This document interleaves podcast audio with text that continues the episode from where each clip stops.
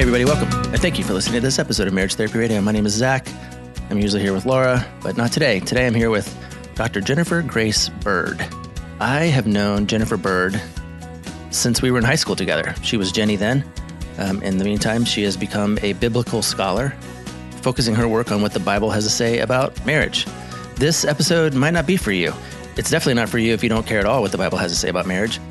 And it might not be for you even if you do care what the Bible says, because it might not say what you think it says. And that was what I wanted to talk to Dr. Bird about, pick her brain and just sort of understand a little bit of what um, is going on there. We get our second Pameo of the month, which is exciting. Also, my mother makes an appearance twice, which is kind of fun.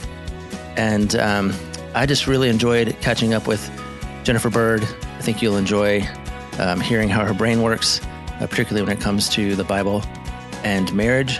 This is a very cool conversation. Stick around. You've been on my list for a really long time because Aw. I get this question a lot, or I get this a lot. People say, "Hey, just we just really want to have like a like a Christian marriage or biblical marriage, biblical or, marriage. Yeah. and I'm like, great.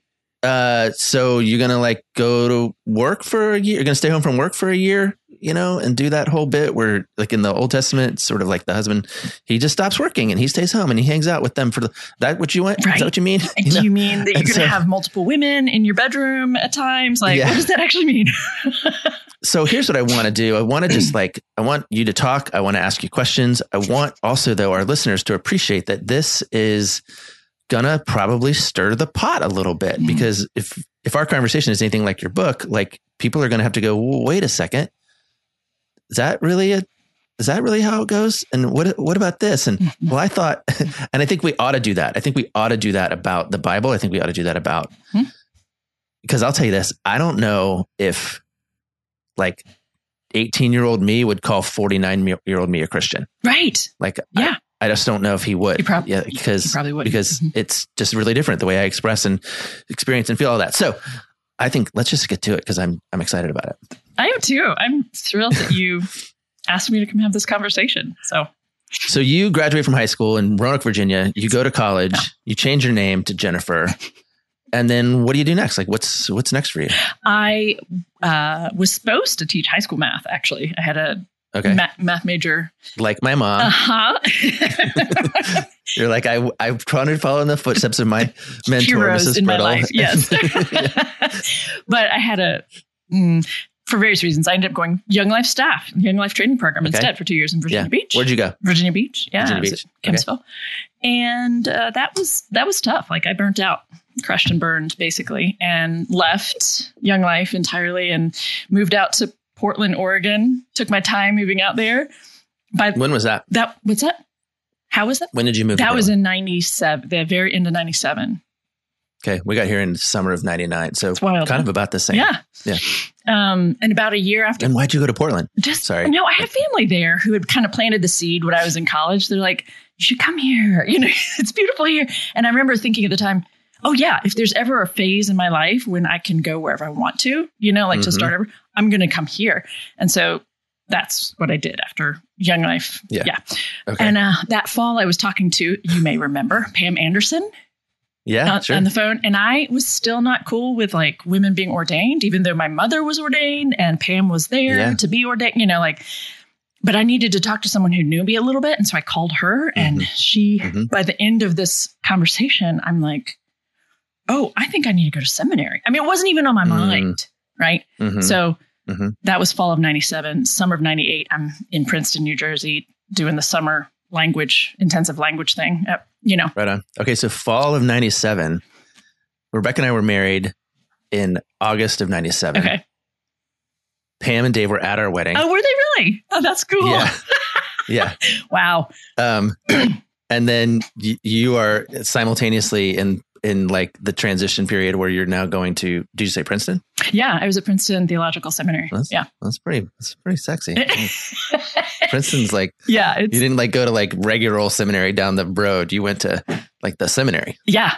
Yeah, well, that's Yeah. where Pam was, and like I just hadn't because Yeah. I hadn't thought about it. It wasn't like I'd been looking at schools, what would be a good That's fit right. for me, and it truly, it was right. kind of more like, oh, I'll go, you know. And I went Okay. after the the deadline for applications, I went after that, so I knew I was safe. I wasn't actually going to get it, and they still accepted my application. And I think because Oh, I was non-denominational, I you know I checked Mm. one of those alternate boxes for them because they're very Presbyterian. Mhm. You know, Yeah. I think that's why I got in. I don't know, but Yeah. yeah, three years that just changed my world for sure in the best of Yeah. ways. I think. Yeah. Yeah. Yeah. So I went So- in. I went in. Oh, yeah, Zach, here's the thing. I went to seminary because I wanted to learn biblical languages, right? Okay. Because I could see that things could change if you could look at the quote originals and see what's going on in their context, what's going on there. Sometimes the translations we're given are not as accurate as you might think. Mhm. And Pam in particular showed me a really stunning example of that. And so that's what got me to seminary was like, if this one idea can change the way I think about this story, what else Mhm. is up there? What else is out there for grabs? So I went to take Greek and Hebrew and then whatever else is fine. You know, like that was my that was my approach to it. So then you you you're done at Princeton. You graduate, and then you do what? I went to I started at Baylor, uh, Okay. a new a New Testament PhD program at Baylor. And when I started there, when I applied there, I was probably a good fit for them. But by the time I got there, I had some of my theological ideas around like feminist theological ideas that I had been Mm. introduced to at seminary, you know, were kind of shifting things around for me. And so I ended up being a very bad fit there. Um, Okay. It was a very it was really intense actually i Yeah. by the end of the time there I, was, I felt like they had crushed my critical thinking and was not good but it was also very like i'm grateful for the learning that i for that experience you know Yeah. i transferred to vanderbilt had fantastic four years at vanderbilt and was just grateful every day i woke up you know like grateful to be Yeah. there working with someone who was trying to teach me how to do what i needed to do not make a little mini me you know which Yeah. in academia that can be a thing you know hmm great time. Then I taught full time at Greensboro College, actually, Okay. right out right out of grad school. Yeah. Yeah, I was there six years, and then they were trying to keep the doors open, so they were doing everything they could, throwing stuff Yeah. overboard, Yeah. as many institutions are doing. It's not like Yeah. that was unique, and so uh, they cut a handful of faculty in 2013, and I was one of them. So I moved back Okay. out to Portland. And And then, I- and and then how does the book come to Yeah. exist? It comes to exist that next year. I lived in my friend's basement for a year, helped her with childcare, and I wrote this book, Permission Granted. Yeah. Yeah. And just did a download of all of the really interesting, juicy, exciting conversations Yeah. that I got to have in classrooms, you know, in intro courses to the Hebrew, the Old Testament and New Testament, which I usually refer And to you're as. not married. Correct. So first thing I'm going to say is, well, how come you get to have an opinion about marriage? Like, why do you, why Uh-huh. do you, why are you the boss of this if you don't even know what you're talking about? Totally, totally. Yeah. Um, part of the thing, part of the reason, the answer to that is because I'm talking about biblical contexts and texts, okay. and Yep. it, I'm I have never counseled someone on a marriage or on a Oh, relationship. cool.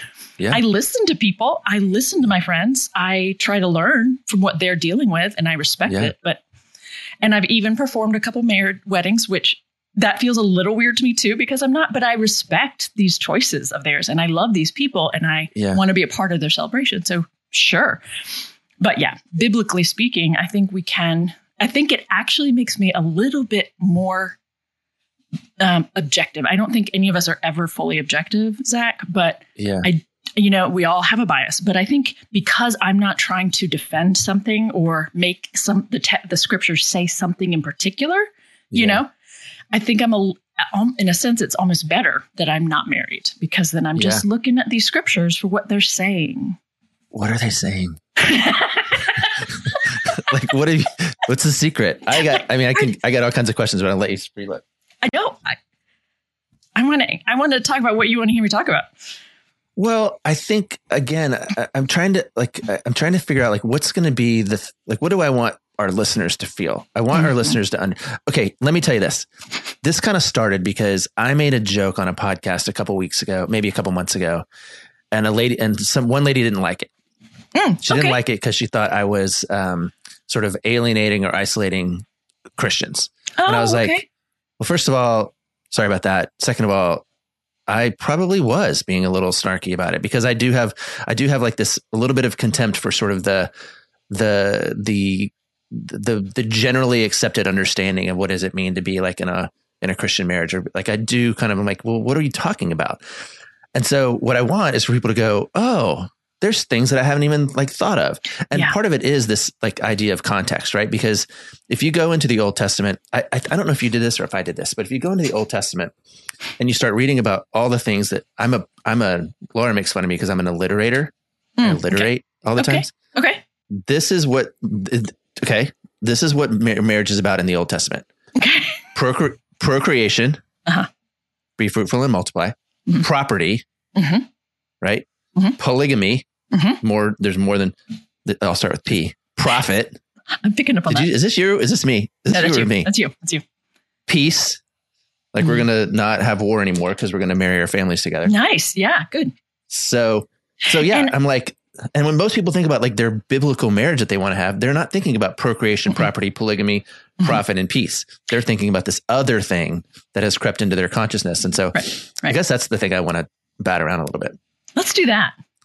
Yeah. And I can I can do a simple and then elaborate however much you want to. How about that? Yeah, that's something. So yeah, so the book I'm working on right now is called Marriage in the Bible. I do not think Okay. it means what you think it means. okay.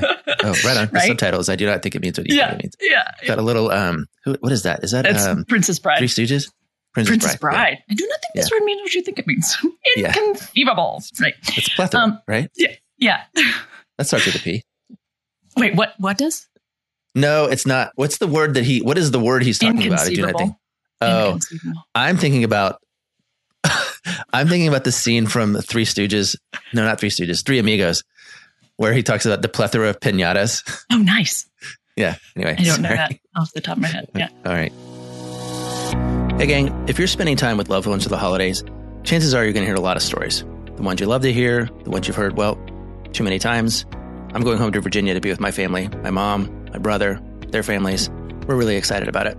Last year, we gave my mom a gift that we're all very excited about. And if you're still looking for a gift idea, I can't recommend this enough. I want you to check out Storyworth. It's basically a way for your loved one to write their whole story in a fun, simple, easy way. Here's how it works. Every week, Storyworth sent my mom an email and asked her a question. She got to pick something like, What's the bravest thing you've ever done? Or what's the farthest you've ever traveled? She also got to write, for example, about her birth story, which was amazing for me to read. Um, and all they ha- all she had to do was type up a story and hit reply. After one year, Storyworth compiled her memories and any photos that she had and put together an exquisite hardcover book that we now have. Um, it's been really cool to read about my mom's life and also to read it to my kids. Millions of stories have already been told with Storyworth because they make the process so simple. If my mom can do it, I mean, if my mother in law can do it, then your loved one can do it too. Get started with your loved one for the holidays, and before you know it, you'll both be cherishing those timeless stories for generations to come. Help your family share their story this holiday season in a way that's truly exquisite. Go to storyworth.com slash MTR today and save $10 on your first purchase. That's storyworth.com, S T O R Y W O R T H dot com slash MTR to save $10 on your first purchase. Storyworth.com slash MTR. Happy holidays and Happy New Year from Marriage Therapy Radio and Storyworth. So, your new book. Th- this comes out of like a decade of having conversations with people about what air quotes the bible says about marriage. And so it's not like i came to this on my own. I came to this from listening to people you know. So it's so usually when people refer to this thing called biblical marriage they do have four basic if they're christian I'll just Yep. they do have four basic passages in mind and it is the first one actually is the procreation one genesis 128 be fruitful Okay. and multiply the second is usually in this construct genesis 224 therefore man shall leave his parents and cling to Mhm. his woman We want to talk about that one. wife right Yeah. and the two become one flesh the third is matthew 19 4 to 6 which is quoting genesis 224 and Mhm. then then we have the thing about whether or not you can it's it's in a conversation about whether or not you can divorce right and Mhm. and he says that thing that thing about i don't have the verses memorized right now because i always like to keep people going like don't just Mhm. end with this premise which is the beginning of the conversation but he's quoting genesis 224 and therefore what, what god has joined together let no one separate Right. Okay. The fourth is Ephesians 5, 31 and 32, Right. which also quotes Genesis 2.24. Yep. And then says, this is a great mystery and applying mystery, yep. Christ and the church. I love it. I love it. I use it all the time where I talk Do about you? how people are like, oh, yeah, this is what a marriage is. It's this and this and this. See, it's right there in Ephesians. I go, yeah, but you know what the next sentence is? this is a profound mystery. Like, we have got to sleuth this thing out. We've got to, like, we got to put on our detective hats because it's not just this cut and dry sort of thing that you get out of. So yeah. I love it. Yeah. It's, it's my favorite. It's my favorite. Oh dear. I might ruin your favorite for you. Can I can I ruin your favorite for you? I don't know. You can't, I don't know if you can. Okay. Go ahead. You can try. I would say to you, Zach, I want you to keep reading and read the next verse. Yeah. Because it talks, it makes it really clear that men are, um, it- women are submissive to men in the next very next sentence. Okay, wait. You're okay. Hold on. This is a profound mystery. We're talking about Christ in the church, and then the next verse Yeah. is the one Um, about submissive. Yeah. It starts that saying. passage in Ephesians starts out by telling women to be submissive to their men, just as slaves are submissive to their masters. And it wraps Okay. up with, with that reminder. So, you know, you can keep whichever part of that you want, but I think it's noteworthy. So, what do you do with that, though? Like, what do you do with that that piece of it? Well, I like to ask people to read the whole thing in context. And I, I want to talk about Ephesians 5 21 to 33, that Okay. whole little section, because of what it's saying to women and and to men, what it's saying to both of them. And and I'm going to cut to the chase and say I don't think it's entirely fair to either.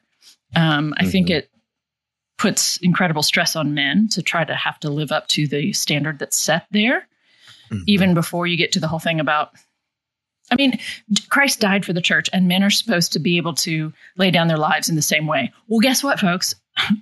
Jesus was Mhm. raised from the dead, and a man doesn't Mhm. get to be raised once he's. Yeah. Like, this is an unfair So- like standard. Yeah, I so I, I have I have this conversation. We used to reckon I used to teach this um, pre-married class at our church, so we were kind of into this, and, and that's kind of where I started first using your book. But um, the um, I okay, so people will go, "Oh yeah, we're supposed to love like Christ loved the church," and I'm like, "Great."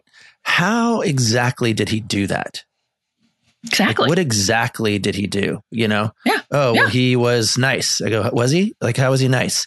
You know, or oh, he he died for them, or oh, he sacrificed, or oh, he like they, we have all these platitudes that we kind of can can recite, but I want to uh, like appreciate like sort of exactly what that is because that does kind of make you go, wait a second, die. I got to. I'm supposed to die.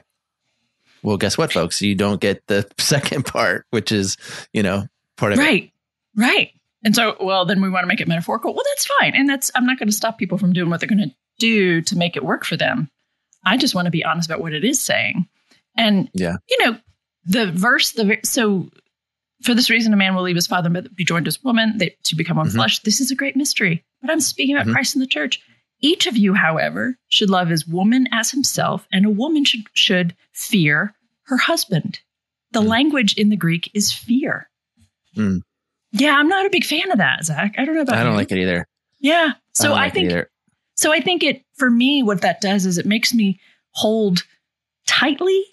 Like if I used to hold tightly to what these scriptures were saying, it makes me hold a little less tightly. I want to be Mm. able to say there are some good nuggets in here. And and I ultimately always want to respect where someone else is coming from. I'm not on any kind of uh crusade here. I I'm not. Yeah. I used to Okay, but what do you say to the purist who's like, well, you can't you can't just pick and choose what you like in the Bible? well then i'm going to ask them to do all these other things that they, they aren't aware they're missing out on you know Mhm. like kind of what you were saying beforehand right like Yeah. are, are you do, are, what the clothes you're wearing right now is there a mixture of polyester and Yeah. cotton because if so then Yeah. i need you to remove that because that's not appropriate you know like start Yeah. with the simple stuff you know So it's almost like unconsciously we already agree that we are living in a context.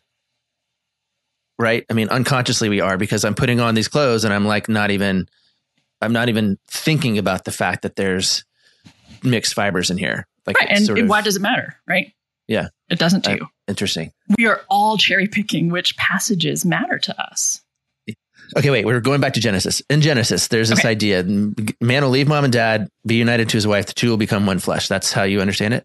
no i No, understand go. that, that a man will leave his parents and join to his woman, Okay. not his wife. okay. Joined to his woman, and Yeah. the two will become one flesh. Yeah, yeah, yeah. Yeah. So, how important? Because I I I use this a lot, but I concentrate on the verbs, Sure. not sure. on the That- pronouns. Right. I think so that's leave, appropriate. be united. Yeah, become. become, one. hmm Um, how important are the the the pronouns? How important are like kind of the objects of these verbs? Like, is it about a man? Is it about a woman? Is it about a wife? Is it about a you know? What do you what do you think? Because again, you're parsing the language quite clearly, but what's Why the do I point? care? Yeah. Why yeah, I what's making, the point of that point little section there?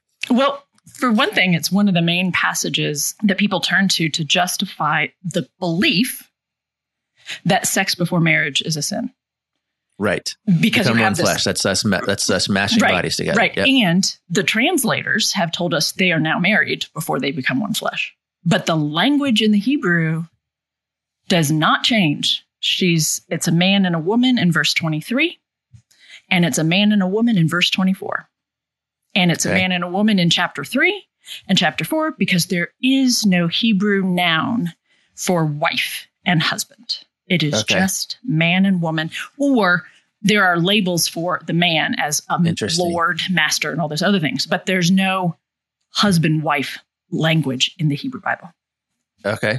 Ever. Same goes for for the verb to marry, by the way, which is not your point or your question, but there isn't a verb to marry. It's it's almost always like ninety percent of the time it's the verb to take, as in a man goes and takes from his from her family a woman, purchases her, Okay. whatever. Take. Not do you take this person? Do you take this person? But yeah.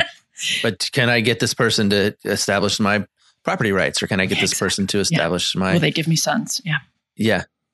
Interesting. isn't it? So, yeah. Okay, but also I I didn't it was a little bit of a curveball in there because I kind of thought you were going to do the um the man and when you were talking about the man and woman thing you were going to talk about there was going to be this uh, commentary on same sex notion but like it's it wasn't you were talking man and woman as opposed to husband wife not necessarily man and woman as opposed to man man or woman woman. Yeah, what do you I- like where where's your study taking you in that space? In the same sex? Yeah i guess so. I mean it's the it's the Yeah. question out there right? Like is that Yeah. allowed? You know?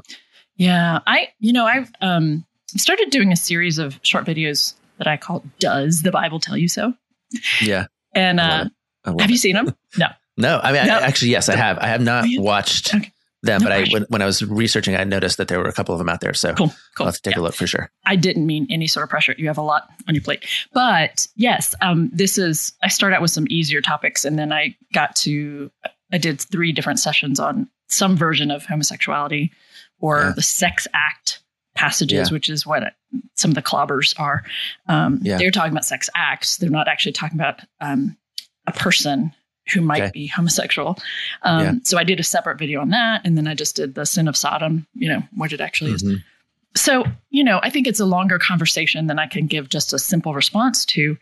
What I think is is interesting is that there are biblical stories that give a nod to acknowledging that there are people who are attract who are have sexual desires for are attracted to people of the same sex. There are Okay. biblical stories that do that and they are prime characters actually Okay. and they're not being judged for that. They're actually an important part of the storyline or an essential part of the storyline. Yeah. Like Okay. so what could we expect from an ancient text? Could we expect an ancient text in their specific context to embrace homosexuality, you know, gay, lesbian, Yeah. bisexual, like not in their specific location with all the things that they were trying to define for themselves over and Yeah. against the people around them. No, I don't think we should even expect that.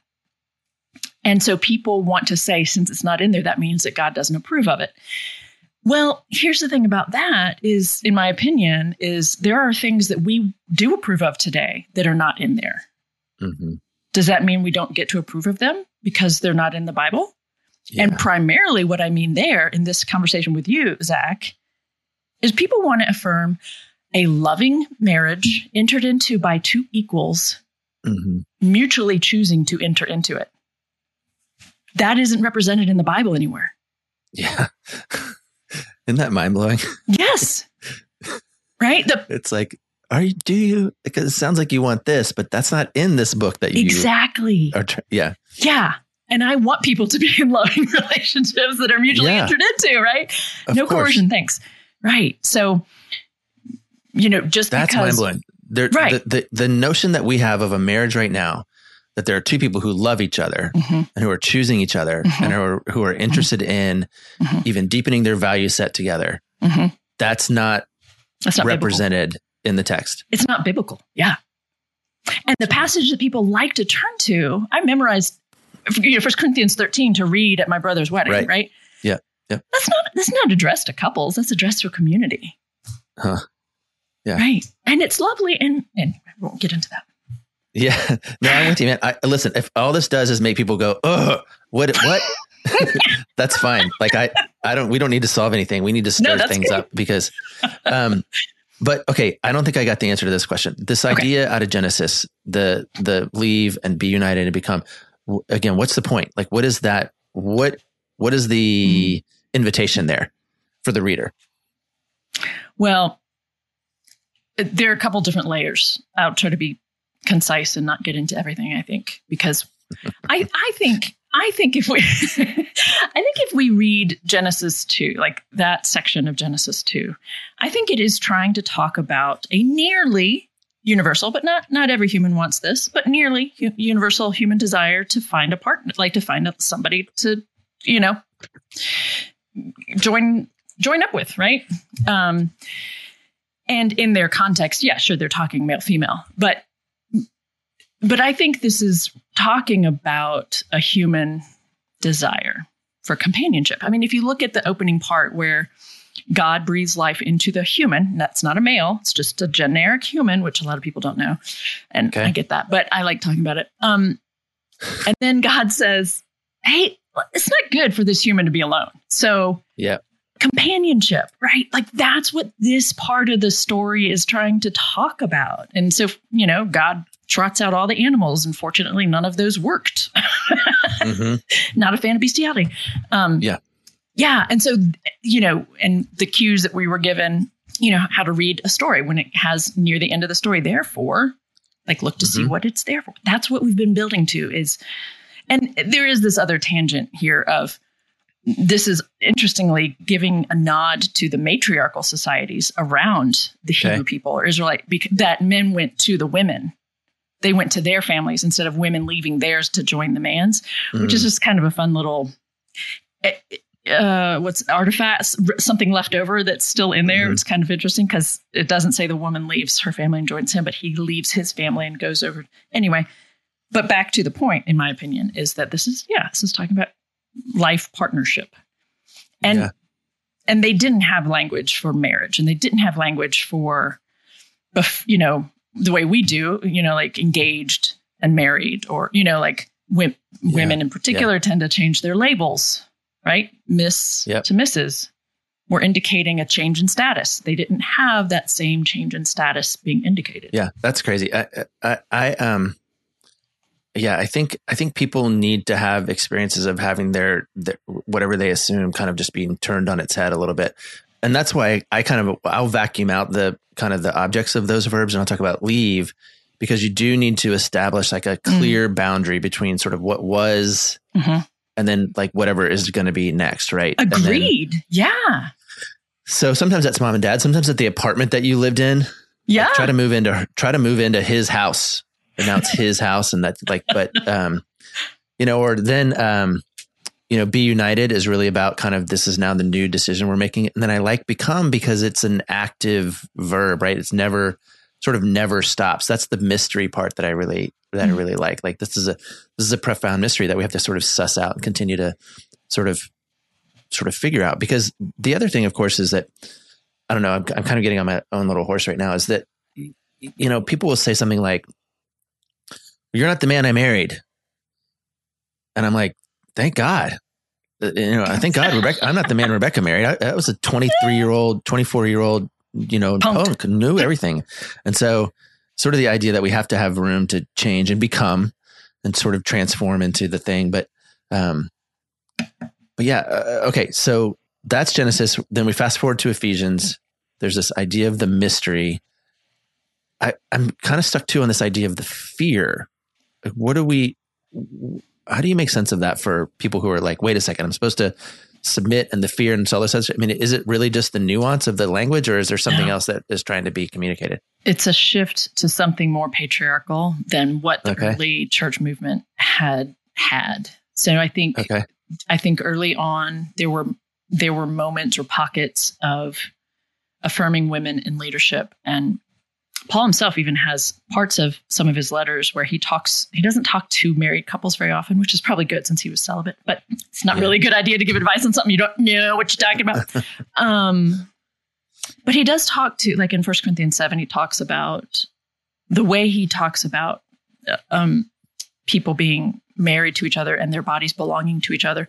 There are some red flags there for me um, in modern terms because I, belong to myself and no one else. But the mutuality, I think, he's, is what he's trying to get at there. I think is really lovely, and it's the only time. It's one of the only times in the entire Christian Bible where you have someone speaking about a married couple as equals. Hmm. And I think that's part of why the early Christian movement got in trouble is they had Mm. you know this egalitarian spirit and women were actually leading and slaves were even actually leading and that's a whole nother Mm. tangent but that's part of why it's kind of like the backlash thing. It was getting them in trouble. It got some attention. It helped them get some numbers but it also politically from the outside looked sketchy. And so you have this okay well let's get back to those patriarchal strict yeah, males are dominant, women are submissive. Let's be very clear to the outside world that we are submitting to those good household roles and rules. So I don't want to ignore or excuse that language in Ephesians. It's phobos, it's fear. It's Mm. it it the opening of the section in first in Ephesians 5 ta- it's you know talking to women about fearing. It's it's language that you know it it's not okay with me, but I want to be honest that that's what it is. Yeah. Interesting. And I wonder what the I wonder what the benevolent version of fear is. I mean, obviously none of us would be like, "Oh yeah, I I I, I husband by fear." you know. I mean, I mean maybe not obviously and none of us. I mean, I think that is definitely a the patriarchy as a giant capital P thing in quotes definitely exists and uh and and, and the impact is still there. I mean, it's it's toxic and it's problematic, but I wondered if there's an invitation to fear. What is the version of that that looks closer to mutual respect or mutual regard or mutual, Right. you know, sort of shared shared appreciation? Um, Right. And I I think that if you you know, I, but I think you just need to be honest that you're you're saying that you're you're looking at the fact that this is an ancient idea. Yeah. However you want to understand the scriptures being inspired, this Yeah. is it does have language that is detrimental to females. It's also Yeah. detrimental to males when you require that males be in that role all the freaking time. Like I don't think it's helpful for either side and I also don't like talking in just dualities, but yeah, if you want to move into space where you want to talk about mutuality and love and generosity and forgiveness and understanding, I think that's appropriate. You just don't get to turn to the Bible for it. okay, all right, that's fair. Uh, that's the Hmm. money quote right there. Hey, um, so here's all my notes. I'm just going to tell you. You can write. You can write these down for your book. Um, oh, okay. Should I be? Will you send me a just take recording? notes real quick. Well, because okay, so on the on the back side, on the front side is the things that we've already said that I'll start with P: procreation, property, polygamy, profit, peace. I went and I, I found little proof texts for myself, and all of those Good. places. Um, power, I think, was on that list, but Yeah. it's not personal preference. Hmm. You're saying personal preference is never really part of the part of the biblical definition, like mutually choosing. What? Do, okay. What do you mean by personal preference? That I'm That's what I mean. Like, hey, you're cute. Hey, you're cute too. okay. Uh, I kind of love you. I kind of love you too. No, and we're kind of doing like, there's there's plenty of fish in the sea, but I choose you, fish. Like that's not really the scene. I think you know it isn't, and I think that there's. It's. I need to point out that Rebecca is the first the first br- woman who's sought out in the Genesis story, and she seems incredibly game. You know, which is great. She plays Yeah. along really nicely, and they reiterate twice how much how much uh, Isaac's servant slave pays her family for her, you know. Mm. Um, but she, but according to the storyline, she goes along, she plays along quite nicely. So there's a question there in my mind. Well, of course, uh, she's excited about finding someone that she's going to be able to survive with because it is a matter of survival. And it's, you know, like, I mean, there's, yeah. it's a different culture, it's a different world. Also, it, it, it's another conversation to say men are writing these stories. So, to what extent was she actually game, and to what ex- you know what I mean? Like, yeah. So, we can see things like Michal loved David. Well, he didn't love her, so I don't know. Yeah. you know what I mean? Uh-huh. It says that Isaac loved Rebecca, but we don't have anything to back that up except for the fact that she was hot. Hmm. Oh, well, Rebecca is hot. I'll tell you that. And right so is Rachel, apparently. Yeah. My wife's name is Rebecca. Don't forget. Oh, oh, oh right. Throw that in there. That's good. Um, That's good. Well, okay. So in my post, what do we do with all this stuff? Here's some more piece yeah. for you. And you, one of them is yours. I got it from you. It's permission, right? Permission mm-hmm. to think differently about whatever a biblical marriage is. We need that, and that can only come from perspective. Look at me. Look at you crushing it with the peas. um, and um, and yeah, and that's a process to sort of figure it out. I mean, again, there's this idea of a profound mystery. also starts with P. But geez, there's so much here, and I just hope people will play with it because it seems so easy to get hooked on things like what was it? Uh, like the purity movement. Like we, oh, that mm. starts with. P too. Like mm-hmm. that because and justify it with all of these sort of, um, sort of very narrow views of what what it is that that the Bible is actually saying so I don't know. I'm glad to I'm glad to talk to you. I'm glad to get more permission and perspective. I hope listeners that that's been fun for you too. Hmm. Okay, I want to ask you one more question because I feel like I I feel like this is going to come up. What do you do with the idea that God hates divorce? Yeah, and and that's actually that passage right in Matthew 19. It's also it's also in a couple other places, but it's the same basic idea. Um, I, I know you might not like my answer, but I want to go look at both what the passages that Jesus and the Pharisees he's talking to, what they're the passages they're drawing upon. And I want to talk about why divorce was a problem. Why why is divorce a problem in these contexts? It's all focused on the sex. It's all about a woman having sex with someone. And so she's having sex with this man that who now has claimed her as her first husband and now he divorces her and they're both going to move on and he's going to have sex with someone else and she is too. Interesting assumption and and you can't do that. And it's all around territorial issues and ideas about sex mm. and in particular a woman's body for that sexual encounter and I also want to suggest that people look beyond verses four to six, which is why I think it's interesting that they take that out of people take that out of context to say this defines biblical marriage. Because if you read the whole exchange in the rest of you know the next few verses in Matthew 19, um, his Jesus' disciples are like, well, if that's the case, then we shouldn't marry to begin with. And he doesn't disqualify. He doesn't say no, no, no. He they're like, it's better not to marry the, to begin with. And he's like, well, actually, if you can handle it, go castrate yourself for the kingdom. So he's this this discussion among rabbis about which reason for divorce are you okay with is how it starts out. And he plays along by trotting out the same passages that they're arguing with. And then he ends up by saying, if you can handle it, chop those balls off. And what does that mean? That yeah. doesn't mean that men are to be abstinent or celibate. It means something very different in the first century to be a eunuch. And it is not, by the way, asexual. it is something entirely different. That's insane. Um, so God doesn't hate divorce. Wait, hold on. so why does God hate divorce? That's the question. Then, if you want to ask the the, yeah. the basic question, why is it? What does it say in Scripture? Why God hates divorce? Because it's because it's about women's bodies and vaginas. Like interesting only one penis gets to go in there? Like what? I'm I'm into it. Uh, my mom will be thrilled. She loves hearing it, um, hearing us talk about penises and vaginas on the podcast. And so, um, good. I didn't even tell her that I was talking to you, but I think she'll be delighted. I think this episode is going to come out right before Christmas, so oh, cool. it'll be okay. a gift for everybody in the uh, nice. in the marriage therapy radio land. Jennifer Bird, how do people figure out how to find you?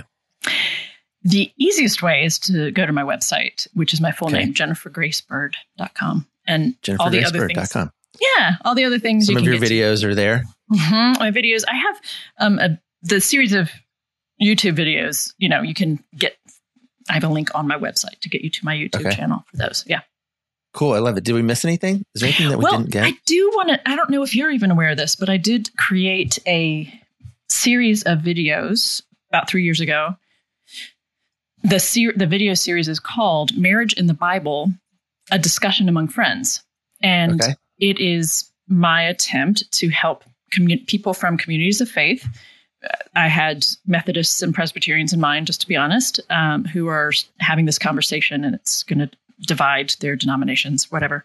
Uh, this issue of what to do with how to handle this reality of homosexuality, gay marriage, gays and lesbians, bisexual people want to be married to, all of that. So um, I'm I'm never interested in trying to tell someone what to think or believe, but I am very invested in asking people to consider what the Bible actually is and isn't saying. So this Yeah. video series is my attempt to offer like 15 minute, 15 18 minute like videos of content and then I'm expecting that people will be in a will be watching it with friends and they will work through it together. So I don't know if that appeals to you or anyone you know, um, but probably- that's it's uh, that's out there, and you can access those through my website also. And I have like a leader's guide that I put together because it's it's dense. It's really a dense video series, to be honest. Um, it's not for That's everyone. that's great. I love it. I love it. I think people ought to do dense thinking do about too. things that they kind of have come to assume for no reason without even maybe even knowing why they assume it because right. it just makes for richer, deeper, more thoughtful engagement in this stuff. And that's where, um, again, I really wanted to have a conversation that was not simply about sort of what, what, you know, what are you supposed to say? I want to, I want to, I don't want to know that. I want to agree that I don't know what I'm supposed to say. And so we, that's why we have to pay attention. I like it. All right. Well, thank you. And it was good to see your Thank face. you. I, we're coming back east for Christmas, but I don't think we'll hit Roanoke. But um, uh, yeah, I, I loved reconnecting with you, and I appreciate I appreciate you and your work. Thank you, Zach. Goodness, that means a lot. It's really good to see you too. So there it is. Thanks again for listening to Marriage Therapy Radio. If you enjoyed that conversation with Jennifer Bird, please check out her book. It's called Permission Granted. I loved it. Glad you got to know my mom a little bit. And um, again, I hope you have a happy holidays um, from Marriage Therapy Radio. I'll take a moment to thank you once again for the time and attention you put into making your relationship better today than it was yesterday.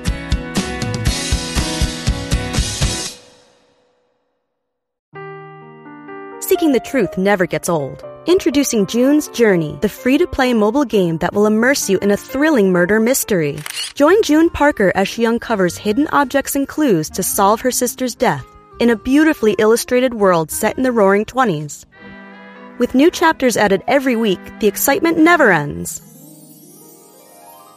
Download June's Journey now on your Android or iOS device or play on PC through Facebook Games.